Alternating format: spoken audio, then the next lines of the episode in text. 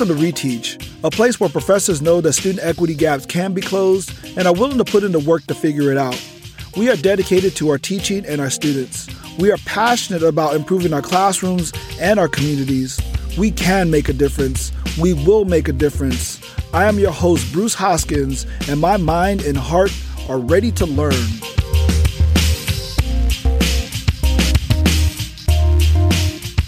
What's up, everyone? And so I'm going to tell you right now, this is going to be a very emotional episode. I know I've already had emotional episodes, but this one is going to be um, hard for me because by the time you hear this, it'll be um, it'll be time that time of the year when I experience the anniversary of my mother passing away. My mother passed away about six years ago. And the reason why I'm talking to you about this is because I really want us as professors to think about something that's really simple and yet it seems so, so, so complex. And that is, are we being kind to our students? Are we acknowledging that there could be other things happening in their lives that could be affecting the quality of their work. And therefore, don't change your grading or something like that, but just don't interpret them not turning things in or them needing an extension or them not coming to class a few times. Just don't interpret that as disrespectful or that they don't like you. Quite honestly, they might not like you and it might be disrespectful, but maybe we should maybe we should think about this a little bit differently. Like maybe there's some very real things that are happening in their lives that are stopping them from being everything that they could be right now in regards to school right?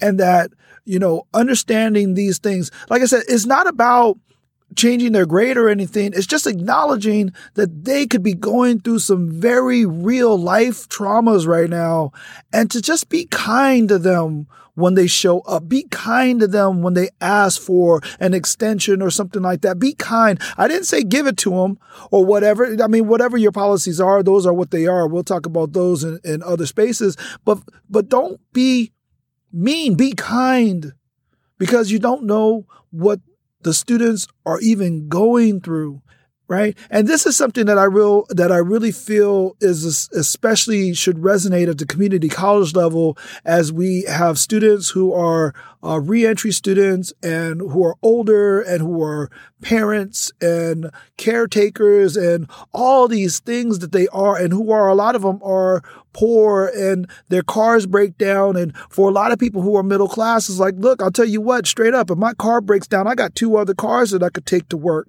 And so it's really not that big of a deal when my car breaks down. But when other people's car breaks down, that is a life challenge. At that moment, they don't know what's going to happen. Not only is it they're they're they're trying to get to class, but they're also an, an Uber or Lyft driver, or they're also a DoorDash or Postmates person, delivery person. And so they're they're really struggling struggling not just about their car, they're worried about their livelihood right now. And I get that they may not be prioritizing school at that moment and their grade will reflect it. I understand that. And yet at the same time, I interact with teachers, with professors who literally, when they think of these moments, it's like, oh, the students they're not prioritizing school right now. That's why they're not doing bad. And they look down on it.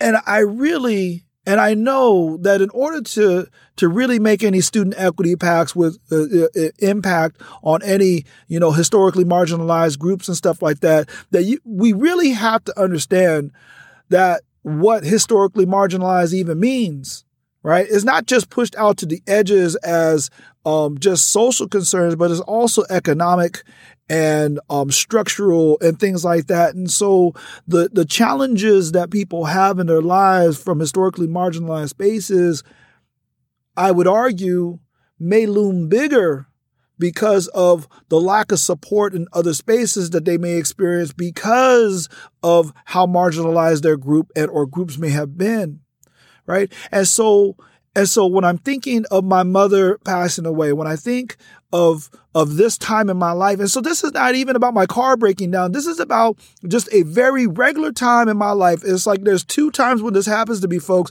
It's every fall right? My mom passed away on september 11th I'm not even kidding, folks. It's like I can't make this stuff up. My mom passed away on September 11th. And so, and I know that the whole nation is going through a whole different type of trauma and, and that communities are going through all kinds of different traumas depending on what communities you belong to. But for me, September 11th, all that is to me is just the day that my mom passed away. And so every time this time of the year, it's like I go into this, you know, this cycle of depression I, I can't call it anything else. It, it's not anything else. That's exactly what it is. And so by the time I'm done, though, right, by the time the season comes and goes, you know, it's probably about two weeks that I'm kind of walking around in this in this funk, right? And if you interact with me during this time, you could think, right? Especially if you're a professor, if you interact with me during this time, you could think that I'm don't that I don't care about your class. You could think that I'm not being very interactive. You can think that I'm not being very responsive. You can think a lot of things about me that could set me in a negative light. But what I'm trying to tell you right now is that look, because of this and this cycle, so the second time that this happens to me is during my mom's birthday, which is January 27th. And, you know, if you're interacting with me during these times, folks, like if you're a professor, if I'm a student, you're interacting with me during these times, it would be easy to think that I was not engaged. It would be easy to think that I don't have my mind right, that I'm not prioritizing school and all of this stuff. And I get it. I truly do. I truly do get it. I truly do understand that that's how it looks. But the thing is, is that if we cannot be empathetic as professors, if we cannot be empathetic to our students, that they could be going through some very big things in their lives that maybe school isn't the most important thing in their life right now. But to not hate them for it to not look down on them for it, but to encourage them to say, Hey, you know what? This might not be your time, but always know that you are welcome back. If you decide to, to walk away from this, know that you can come back. Not only can you do it, but you are welcome here. Please make sure you take my class again if that ever happens. As a matter of fact, I just got that email from a student. He was like, I was so, he was like, I was so trying hard to make ends meet but some financial things happened and I got dropped from my classes and I can't continue with my classes right now. And I told him, I emailed him and I said, I made sure that he knew it's like you are always welcome here. Please make sure you come back. Um, get your life right so that you can make this into your priority, but understand that you have people here that care about you and your success right and so this is now all the time when i when i reach out to students and everything. And they, cause they missed a few assignments or, you know, one, I, I get on them at one, right? And my first line is not, Hey, you're missing an assignment. My first line to them is, Hey, is everything okay? That's what I say first. I noticed that you've missed an assignment. Is there anything that I can do to help you? Just let me know. Talk to me if you need to when you come back. That's it. That's all I have to put. And, you know, sometimes the students will email me back and just say, it's like, hey, Professor Hoskins, you know, that's just me slipping. I'll turn it in and we're good to go. Sometimes it's just like that. Other times they tell me, it's like, yo, my life just got finished falling apart. Thank you for reaching out to me. This is not who I am as a student. I'm going to do better. And they leave it at that. Some students come up to me later on and really talk to me face to face because they really want me to know like what's going on in their lives. And I really appreciate it when they do that. But I always tell them the same thing. It's like, look, I'm not judging you for for missing a class or anything like that. I just want to make sure that you're okay. I want to make sure that you know that you could do this And you know, if things aren't lining up for you quite right, you know, you you got to handle your priorities. You got to eat. You got to have a house. You got to have whatever it is, right? You got to take care of your family business and everything. Those are your priorities. School, you can come back to school. Those other things you can't come back to. You got to deal with those things, right? And so, right? And so then that's what I really want to make sure that people understand. It's like there's right this this could have a student equity. This will have a student equity effect. I promise you, right?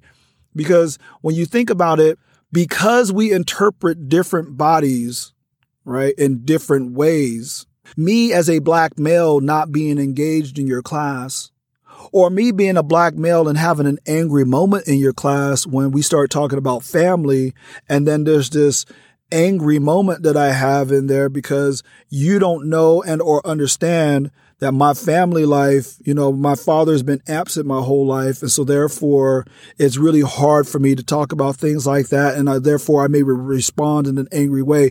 Understand with compassion, right? And to, to read that person with compassion, because if we do, we can affect people's lives, right? And I really emphasis, I want to emphasize that that student equity moment of saying these historically marginalized folks, especially black and brown students, especially especially black and brown males, can be read so wrongly in this space because of the things that we might be going through. And so this is going to be the first time I share a poem with y'all. Um, I told you it's the anniversary of my mom passing away. And just to make sure that you remember that we're all human, right? And that sometimes those human priorities are more important than our educational priorities. But that's no reason to think less of or the, you know, to judge someone negatively as a result of that. And so here's my poem.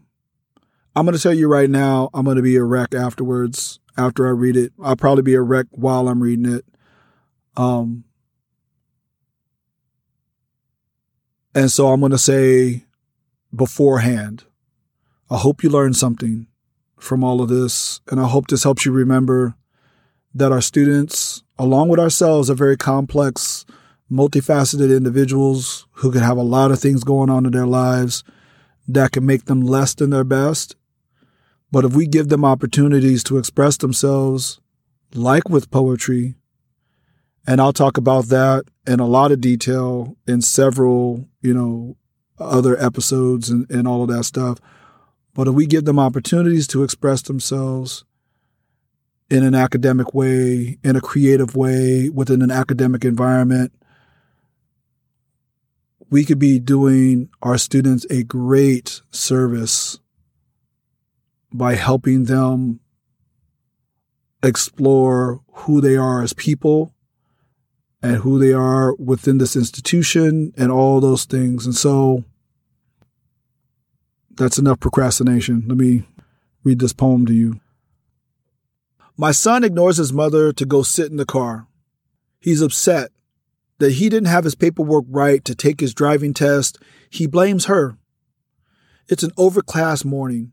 Gray clouds always on the verge of tears, but never seem to cry. There are no silver linings on days like this, when all I can think of are the times that I grudgingly got up to take my mother to the laundromat on early Sunday mornings, where washing machines preached about cleansing, dryers sang old Negro spirituals, she folded my clothes in prayer, while I played the role of a prodigal son too spoiled to believe that boys should do women's work. But really, I was busy doing nothing. She was never too busy for me while doing everything. I couldn't be bothered to spend 10 minutes to take my mom on an errand because I was watching a football game while she would spend six hours doing laundry on the day that was supposed to be be her day off. The Japanese don't believe in days off. In her culture, you work your way to God. It took my mother 73 years to build a bridge to heaven. Six years ago, she walked across it.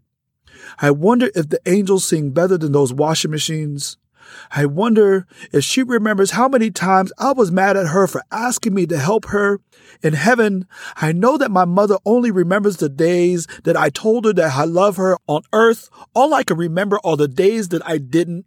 I walk over to my son. I tell him to say bye to his mother. Grudgingly, he does it. I want to tell him that he will thank me for this later. I want to tell him that when his mother passes away, he will remember this day.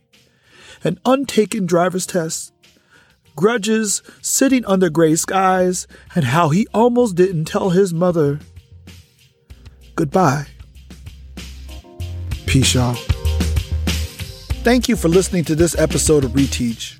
If you want to learn more about me or my open source introduction to sociology textbook, please go to brucehoskins.com. In closing, I want to leave us all with a question. If you learned something today that you think would help close your student equity gaps, how long will it take to incorporate this into your classroom? A year? A semester? Next month? Today? No matter the timetable, we must commit ourselves to becoming better teachers. Our students deserve it. All of them, not just the ones that are good already.